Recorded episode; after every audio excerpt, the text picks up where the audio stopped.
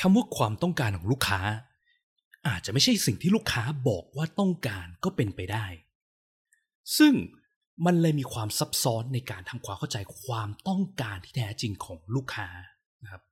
ความต้องการมีทั้งคาว่า wants และคำว่า needs ซึ่งแตกต่างกันมาก ๆ หลาย ๆ ครั้งธุรกิจโฟกัสไปยังคาว่า wants มากจนเกินไป แล้วเราจะรู้ได้อย่างไรล่ะว่าอะไรคือ wants หรือ needs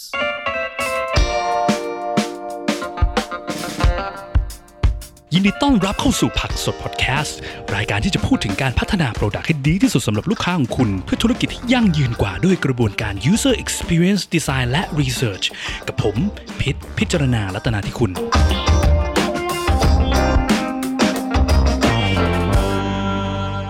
สวัสดีครับ ยินดีต้อนรับกลับเข้าสู่หัวข้อที่เป็นตอนที่ 3 ในเรื่องที่เกี่ยวข้องกับคำว่า needs หรือ user needs นะครับ ก็จาก episode ที่ผ่านมาเนาะเราพูดถึงคาว่า needs ไปว่า พอพูดถึงคำว่า needs เนี่ย เราก็จะต้องพูดถึงคนด้วยนะว่า คนประเภทไหนใช่ไหมเพราะว่าคนแต่ละแบบก็มี need ที่แตกต่างกัน แม้กระทั่งคนคนเดียวกัน แต่ต่างสถานการณ์ ก็อาจจะมีนี้ที่แตกต่างกันได้ อย่างเช่นที่ข่าวก่อนยกตัวอย่างไปใช่ไหมครับว่า ถ้าเราพูดถึงการเดินทางไปทำงานแล้วกัน และ needs ที่เกี่ยวข้องของการเดินทางไปทำงานของคนหลากหลายประเภท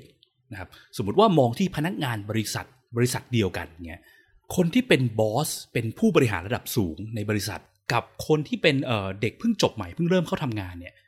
การเดินทางไปทำงานเนี่ยก็อาจจะมีนิสแตกต่างกันได้ เช่น ผู้บริหารต้องการความสะดวกสบาย ส่วนเด็กเนี่ยอาจจะต้องการประหยัดเงินอะไรเงี้ย แต่ว่าเด็กวันที่ตื่นไปประชุมไม่ทันนิดเรื่องความเร็วในการเดินทาง เพื่อจะได้ไปเข้าประชุมให้ทัน จะมาแรงกว่านิดเรื่องความประหยัดเงินและ และเมื่อนิดแตกต่างกัน คนเราก็จะเลือกใช้วิธีการแตกต่างกัน เพื่อเซิร์ฟนิดที่เขามีด้วย คืออย่างผู้บริหารเนี่ยต้องการความสะดวกสบาย ก็เลยอาจจะไม่ได้ขึ้น BTS ไปขึ้นวิธีการที่สบายกว่า อาจจะจ้างคนขับรถซื้อรถส่วนตัว หรือว่านั่ง Grab ไปทำงาน ที่ราคามันแพงกว่า แต่เขาได้ความสะดวกสบายตรงตามนิดหลักของเขาใช่ไหมส่วนเด็ก พิ่งจบใหม่เนี่ยรายได้ยังไม่เยอะ ดังนั้นนิดหลักคือการต้องการจะเก็บเงินใช่ไหมก็เลยอาจจะเลือกวิธีการในการไปทำงานที่ถูกกว่า เช่นอาจจะนั่ง BTS ไปทำงาน นั่งสองแถว นั่งรถเมย์อย่างเงี้ย แต่วันที่ไปทำงานไม่ทัน ความเร็วมาก่อน ก็เลยอาจจะเลือกวิธีที่เร็วกว่า เช่น อาจจะนั่งมอเตอร์ไซค์นั่ง grab bike นั่งอะไรอย่างเงี้ย ซึ่งอาจจะแบบเสียสองสามร้อยบาท แต่ว่าแลกกับความเร็วในการไปทำงานที่เร็วขึ้นอะไรอย่างเงี้ย มันก็เลยทำให้เราต้องเข้าใจด้วยว่าออพอเราพูดถึงคาว่า need เนี่ย ก่อนอื่นเลยต้องบอกก่อนว่าแล้ว need เนี่ยมันเป็น need ของคนประเภทไหนเนาะลูกค้าประเภทไหนและสิ่งหนึ่งที่มันจะเกี่ยวข้องกับคาว่า need โดยตรงก็คือคาว่าปัญหานะครับ ก็คือว่าปัญหากับ need เนี่ยมันเกี่ยวกันยังไง มันเกี่ยวกันตรงที่ว่า ปัญหาคือเวลาที่คนมี needs แล้ว needs เนี่ยมันไม่ถูกเสิร์ฟ หรือเขาไม่สามารถหาวิธีการในการทำ need achieve need นั้นได้ง่าย ๆ เพียงพอเนาะเช่นอ่าโอเค เวลาที่เด็กเดินทางไปทำงานด้วย BTS ใช่ไหม BTS ช่วยแก้ปัญหาอะไรบ้าง ก็หลักๆเนาะสำหรับการเดินทางในเมืองช่วงที่รถติดมากๆเงี้ย BTS ช่วยให้การเดินทางเร็วขึ้นได้แน่นอน ราคาก็ไม่แพงมากใช่ไหม ไม่จำเป็นต้องเสียเงินหลักเท่าบอกว่าหลักหลายร้อยอย่างเงี้ยในการเดินทางเงี้ยถือว่าถูกกว่าการนั่ง Grab หรือว่าการซื้อรถส่วนตัวอะไรเงี้ยครับนี่คือปัญหาที่ BTS ช่วยแก้ให้คนใช่ไหมคือถ้าไม่มี BTS เนี่ยคนก็จะมีปัญหาพวกนี้ก็คือว่า เช่น ก็ต้องเดินทางวิธีอื่นที่ช้ากว่าขึ้นอยู่กับการจราจรหรือว่าต้องเสียเงินมากขึ้นในการเดินทางอะไรเงี้ยนี่คือปัญหาที่มีนี่คือปัญหาหลักๆที่ BTS แก้เนาะแต่ถ้าลองดูจริง ๆ เนี่ย มันก็จะมีปัญหาหยิบย่อยอื่นๆอยู่เหมือนกัน ที่ถึงแม้ BTS แก้ปัญหาได้ดีในเรื่องการเดินทางความเร็วแต่ก็ยังมีปัญหาที่ BTS แก้ไม่ได้อยู่ เช่น ความสะดวกสบายที่มันไม่สะดวกสบายเลยใช่ไหมความเสี่ยงที่มันเกิดขึ้นที่เขาต้องระวังเกรงตลอดเวลา เพราะว่าต้องไปอยู่ในฝูงคนเนาะมีโอกาสติดโรคโควิดอะไรเงี้ยนะครับและเมื่อไรที่เราเห็นว่ามันมีปัญหาเนี่ย มันก็เป็นการที่สื่อได้ด้วยว่าเนี่ยมีนิดอยู่และนิดเนี่ยไม่ได้ถูกเสิร์ฟด้วยนะครับ คือมันมันมันมาเป็นแพ็คคู่นะปัญหากับนิดมาด้วยกัน แต่หลาย ๆ ครั้งเรามักจะไม่รู้ว่านิดคืออะไร เราสามารถดูจากปัญหาได้ เมื่อคนมีปัญหา แปลว่ามีนิดอยู่ แต่นิดนั้นน่ะมันรุนแรงมันสำคัญไม่สำคัญนี่อีกเรื่องหนึ่งนะแต่อย่างน้อยเราเข้าใจได้เวลาที่เราเห็นว่าคนมีปัญหาหรือลูกค้าเรามีปัญหาเนี่ยนั่นคือว่ามันแปลว่าเขากำลังมีนิดบางอย่างอยู่นะครับ ธุรกิจของเราเนี่ยทำหน้าที่เสิร์ฟตรงนี้ หรือพูดอีกอย่างนึงก็คือทำหน้าที่แก้ปัญหาให้คน เพื่อช่วยให้จากที่คนไม่สามารถที่จะ achieve needs นั้นได้ กลายเป็นสามารถ achieve needs ได้นะครับถ้าไม่มี BTS เนี้ยคนก็ต้องไปยอมรถติดใช่ไหมต้องเสียเวลาในการเดินทางมากขึ้นอะไรอย่างเงี้ยครับ ทีเนี้ยเราก็มักจะได้ยินกันบ่อยๆเนอะเขาว่า needs หรือความต้องการเนี่ยภาษาทาง marketing หรือภาษาทาง business หลายๆ ครั้งเนี่ยเขามักจะใช้คาว่าตอบโจทย์กันนะครับเออเนี่ย สร้างโปรดักต์มาไม่ตอบโจทย์ลูกค้าเลยเออธุรกิจของเราเนี่ยทำมาเนี่ยเพื่อตอบโจทย์คน Gen Y Gen X นะครับ แต่ถ้าเราลองมาดูความหมายกันจริง ๆ เนี่ย มันมีความซับซ้อนที่มันซ่อนอยู่เนอะของเขาว่าตอบโจทย์ หรือเขาว่าความต้องการเนี่ยนะคือในภาษาอังกฤษเนี่ยเขาจะใช้สองคำเนอะคือคำว่า wants กับ needs คำถามของผมก็คือว่า เวลาที่เราได้ยินคาว่าตอบโจทย์ หรือเราได้ยินคาว่า ความต้องการของลูกค้า อันเนี้ยเขาหมายถึง wants หรือ needs แล้ว wants กับ needs เนี่ยมันต่างกันยังไงบ้าง จริง ๆ คือความหมายคร่าวๆเนอะของคาว่า wants กับ needs เนี่ยก็คือว่า wants เนี่ยคือสิ่งที่คนอยากได้เนาะอันนี้กลับไปภาษาอังกฤษสมัยชั้นประถมนะครับ wants แปลว่าอยากได้ใช่ไหมแต่ว่ามันสามารถแปลว่าต้องการก็ได้นะ I want this ฉันต้องการไอเนี้ยหรือว่าฉันอยากได้อันนี้ ความหมายมันกึ่งกึ่งกันนิดนึง ส่วน needs เนี่ย ภาษาอังกฤษแปลว่าจำเป็นนะนะ นี่คือความจำเป็นที่คนมีเนาะ user needs คือสิ่งที่ user มีความจำเป็น แต่ว่าภาษาไทยเนี่ยหลาย ๆ ครั้งเขาก็ใช้คาว่าต้องการเหมือนกัน คือภาษาไทยถ้าเราจะแบ่งแยกสเปกตรัมออกมาในของคำเนี่ย ก็จะมีคาว่า อยากได้ ต้องการ แล้วก็ความจำเป็นนะ อยากได้ต้องการความจำเป็น wants คืออยากได้ needs คือความจำเป็น อันนี้ค่อนข้างแบบว่าตรงตาม definition ภาษาอังกฤษ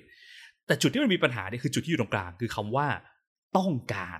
คาว่าต้องการเนี่ยมันตีความหมายทั้งสองฝั่ง ทั้ง wants ก็ได้ ทั้ง needs ก็ได้นะครับหรือเขาว่าตอบโจทย์เนี่ยก็เหมือนเขาว่าต้องการนี่แหละเป็นคำที่อยู่ตรงกลางเนาะตอบโจทย์ user อาจจะแปลว่าตรงตามความต้องการของ user ก็ได้ ซึ่งความต้องการเนาะแปลว่า wants ก็ได้ แปลว่า needs ก็ได้ ทีเนี้ย แล้วพอเราพูดถึงเขาว่า wants กับ needs เนาะความอยากได้กับความจำเป็นเนี่ย มันสัมพันธ์กันยังไงบ้าง needs กับ want เป็นคนละเรื่องจริงๆไหม หรือว่า needs กับ want เนี่ยเป็นสิ่งเดียวกันนะครับจริง ๆ แล้วเนี่ยมันมีความซับซ้อนอยู่เนาะคือเราต้องแยก layer มันออกมาก่อน ว่า wants กับ needs เนี่ยมันอาจจะเป็นสิ่งเดียวกันก็ได้ หรือมันอาจจะเป็นคนละสิ่งก็ได้นะครับ เพราะมันอยู่คนละ layer เนาะหลักๆเนี่ย wants ก็คือความอยากได้ของคน ความอยากได้เนี่ยแปลว่าอะไร แปลว่ามันเป็นสิ่งที่คนรู้ตัว รู้สึกได้นะครับ รู้สึกตลอดเวลาเป็นสิ่งที่อยู่ใน conscious mind ของคน หรือในสมองที่คนรู้ตัวตลอดเวลา ส่วน needs เนี่ย หลาย ๆ ครั้งคนไม่รู้ตัวด้วยซ้ำว่า need เขาคืออะไรนะครับ แม้กระทั่งเจ้าตัวเองก็ยังไม่รู้ตัวนะครับ จริงเหรอทำไม need ถึงเป็นสิ่งที่เจ้าตัวถึงไม่รู้ตัว ง่าย ๆ เลยนะครับอยากยกตัวอย่างเนี้ยก็คือว่าเคยไหมครับ เคยโหลดแอปพลิเคชันอะไรจาก App Store หรือ Play Store ไหม หลักๆ พูดถึงแอปที่ไม่ใช่เกมเนาะแอปที่แบบมาช่วยเราทำงานอะไรบางอย่างแอป productivity app เงี้ยเช่นแอปจดโน้ตแอป calendar แอป track การควบคุมน้ำหนักอะไรเงี้ยแอปออกกำลังกายเงี้ยที่มันเป็นแอปทำงานบางอย่างให้เรา เราแค่ดูในคำโฆษณาของเขาเนี่ยดูในภาพ screenshot ดูในวิดีโอว่าแอปทำงานยังไง แล้วก็แบบ เฮ้ย ดีว่ะ น่าจะเหมาะกับเรามากเลยเนี่ยแอปเนี้ยหน้าตาก็สวย อันเนี้ยคือแอปเนี้ยมันตอบโจทย์ wants เราแหละ มันทำให้เรารู้สึกอยากโหลดมันนะครับอยากโหลดอยากได้ แต่เมื่อเราโหลดมันมาแล้ว ใช้ได้ประมาณแบบห้านาทีเงี้ยลบแอปทิ้งเลย หรือว่าไม่ลบแอปทิ้ง แต่ไม่เคยเปิดแอปนั้นอีกเลยนะครับทำไมถึงเป็นแบบนั้นล่ะ หลักๆ เนี่ย อันเนี้ยแสดงให้เห็นถึงความแตกต่างระหว่าง wants กับ needs เลยนะครับ wants คือภาพที่เราเห็นเนาะ คือ screenshot ที่เราเห็น คือกราฟิกที่เขาทำออกมาให้เราเห็นคำ description คำบรรยายที่บรรยายว่าแอปนี้สรรพคุณเป็นยังไงทำงานยังไง อันนี้คือการสร้าง wants ทำให้เรารู้สึกว่าเอออยากจะโหลดแอปนี้มา แต่เมื่อเราโหลดมาแล้ว เราใช้ไปสักพักหนึ่ง เราอาจจะพบว่า เฮ้ย บางทีอะเราออกกำลังกายเป็นเซตแบบนี้แต่แอปเนี้ยมันแยกเป็นเซตไม่ได้ เฮ้ย บางทีแอปจดโน้ตอะเราต้องการไปเปิดใช้ในคอมด้วยอะแต่แอปเนี้ยมัน sync ไปยังคอมไม่ได้ อะไรเงี้ยพวกพอยพวกนี้มันจะเริ่มลอยตามมาเรื่อยๆ อันนี้คือ needs นะครับ ตอนที่เราโหลดแอป เรายังไม่รู้ตัวเลยว่า needs เราคืออะไร จะรู้ตัวได้ว่า needs คืออะไร มันต้องใช้เวลา มันต้องทดลองใช้ตัว product นั้นไปสักพักถึงจะรู้ว่า needs ขาดอะไรไปบ้างนะครับ เห็นไหมว่ามันมี layer ที่แตกต่างกันระหว่าง wants กับ needs อยู่นะครับ คือต้องบอกไว้ก่อนเลยว่า needs เนี่ยยากมากนะมันเป็นเรื่องที่ยากยากจริง ๆ การที่เราจะเข้าใจ needs ได้เนี่ยบางทีเราคิดว่าเนี่ยเรามี needs ในเรื่องเนี้ย แต่สุดท้ายมันกลับกลายเป็นแค่ want ใช่ไหมอย่างตัวอย่างเมื่อกี้ที่ยกมา หรือในทางกลับกัน บางอย่างเราคิดว่าเราไม่ได้มี needs เลย มันอาจจะมี needs อยู่ก็ได้นะฮะเช่น ด้านที่เกี่ยวกับการควบคุมกิเลสของมนุษย์อะไรเงี้ยนะครับ อย่างเช่นแบบว่าอะแอปลดน้ำหนักอย่างเงี้ยหรือโปรแกรมควบคุมน้ำหนักอะไรเงี้ยเนาะหลาย ๆ ครั้งเนี่ยถ้าสมมติว่าเราเป็นธุรกิจแบบควบคุมน้ำหนักให้คนเงี้ยเรารู้ว่าคนที่เขาจะควบคุมน้ำหนักเนี่ย เราต้องไปจำกัดการกินอาหารของเขาต้องจับเขาออกกำลังกายตลอดอย่างเงี้ย ถ้าเราบอกเขาไปเลยบอกว่า ถ้าคุณมาซื้อเซอร์วิสเรานะคะเอ่อ personal trainer เราเนี่ยจะบุกไปคุมคุณถึงบ้าน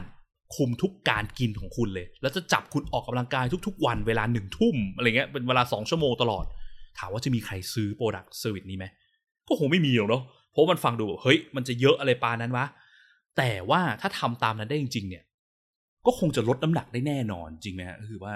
มันตรงตาม needs แก้ปัญหาได้ แต่ ไม่ได้มี wants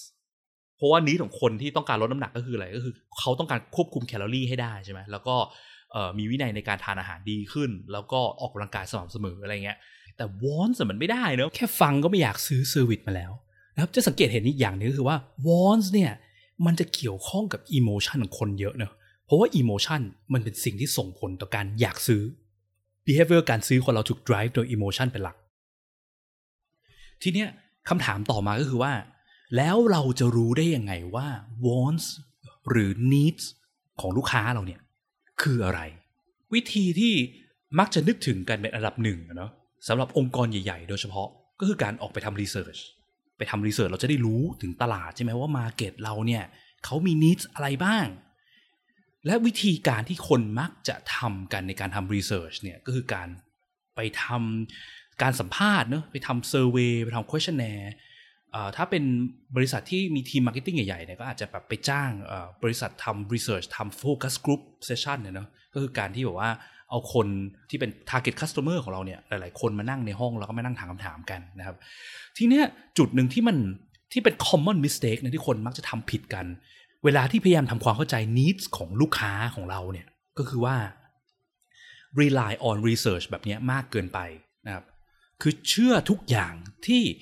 ลูกค้าหรือคนที่เข้ามาร่วมรีเสิร์ชเนี่ยพูด อยากได้อันนี้อยากได้นี้ต้องการนี้ แปลว่าทั้งหมดเนี่ยคือนี้เราต้องทำตามนั้นทั้งหมด มันไม่ใช่นะฮะต้องระวังวันนี้ให้ดี สิ่งที่ลูกค้าบอกว่าต้องการ อาจจะไม่ใช่สิ่งที่ลูกค้าต้องการ ก็เป็นไปได้ ต้องการแรกคือ wants นะต้องการสองคือ needs ผมไม่ได้บอกว่าไม่ควรทำ research นะ แต่กระบวนการในการทำ research เพื่อการค้นหา needs ของคนเนี่ย มันจะมีอะไรที่ซับซ้อนมากกว่าการที่เราไปแจก survey หรือเราไป interview ไปสัมภาษณ์คนหรือทำ focus group นะฮะสังเกตดีๆเนี่ยคือกระบวนการในการพวกทำ survey การสัมภาษณ์คนการทำ focus group เนี่ยมันเป็นกระบวนการที่โฟกัสเพียงสิ่งที่ผู้เข้าร่วมสัมภาษณ์พูดเนาะหรือความคิดเห็นของเขาที่เขาตอบในเซอร์เวยเนาะพูดง่ายๆคือว่าสิ่งที่เขารู้ตัวตลอดเวลานั่นเอง อย่างที่ตอนแรกพูดไปนะ สิ่งที่คนจะพูดออกมา สิ่งที่คนรู้ตัวว่าต้องการอะไร พวกนี้คือเป็นสิ่งที่เรียกว่า wants เป็นหลัก ไม่ใช่ needs นะ คือโอเคหลาย ๆ ครั้งเนี่ยคนที่เข้าร่วมสัมภาษณ์เนี่ยอาจจะรู้ว่า needs ของตัวเองคืออะไร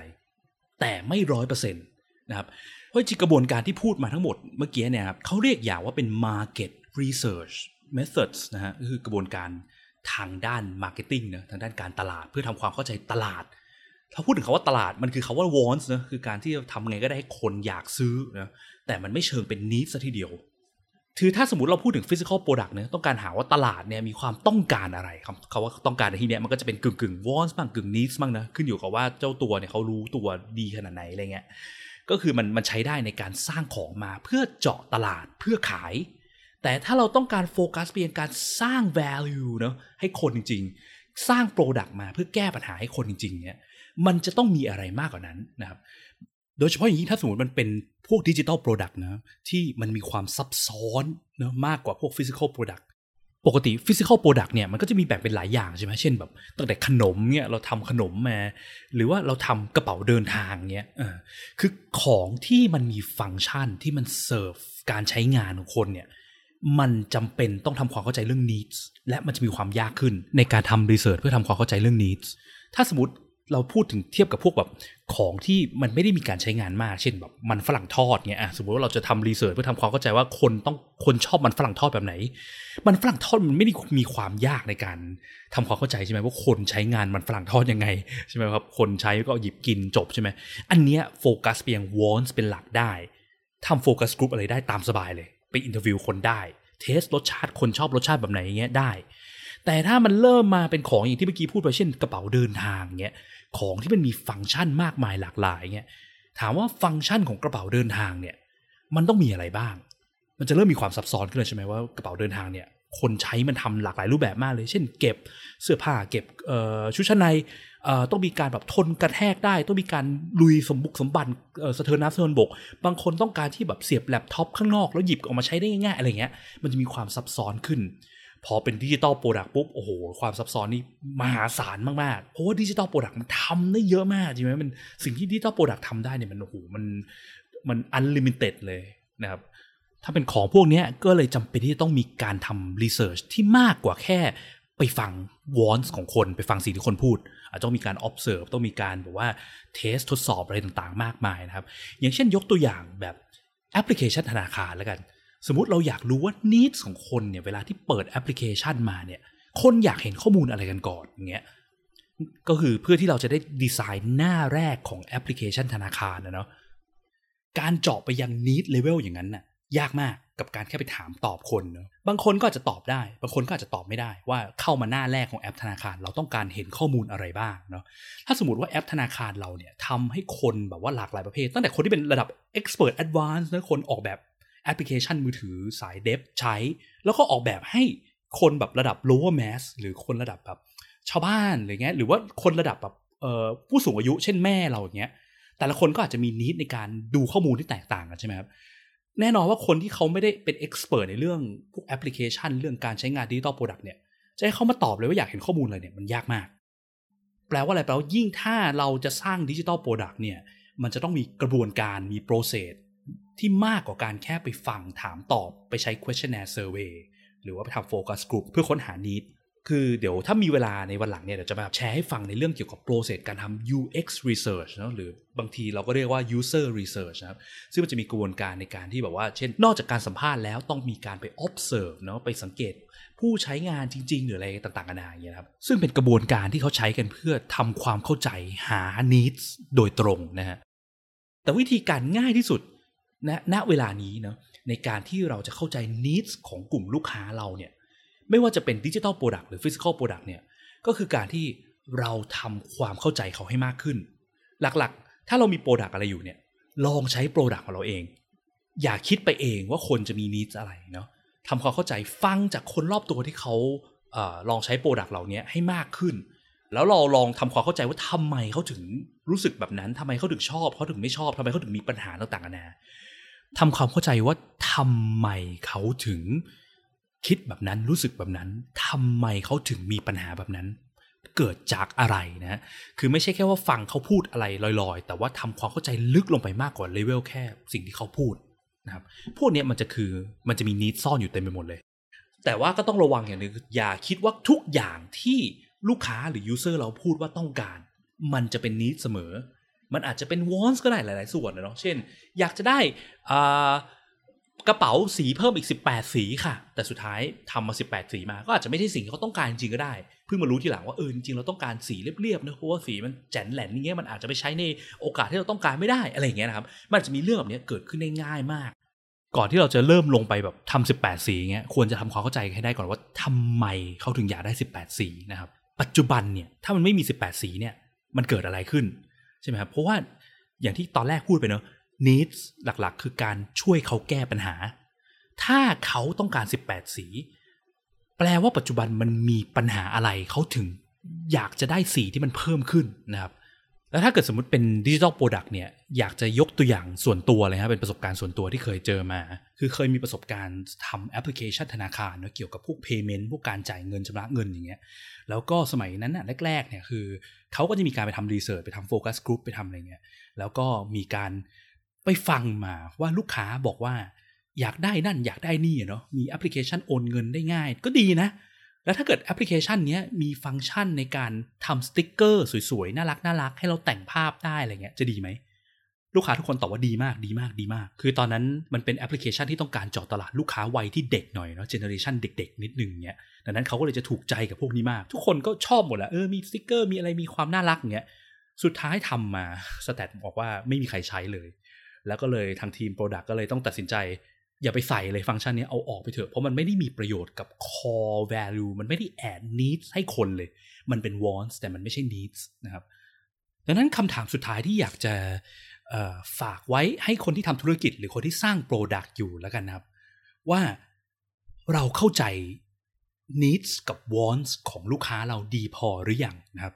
สิ่งที่เราเข้าใจว่าเป็นความต้องการของลูกค้าเนี่ย มันเป็น needs จริง ๆ ใช่ไหม หรือมันเป็น wants และ needs ที่แท้จริงของลูกค้าเรา คืออะไรบ้าง หรือลองดูง่าย ๆ ก็คือว่าลองถามว่าธุรกิจของเรา Product ของเราหรือบริการของเราเนี่ย มันช่วยลูกค้าแก้ปัญหาอะไรบ้าง และนั่นแหละครับ จะคือสิ่งที่มันเป็นนิดที่แท้จริงของลูกค้า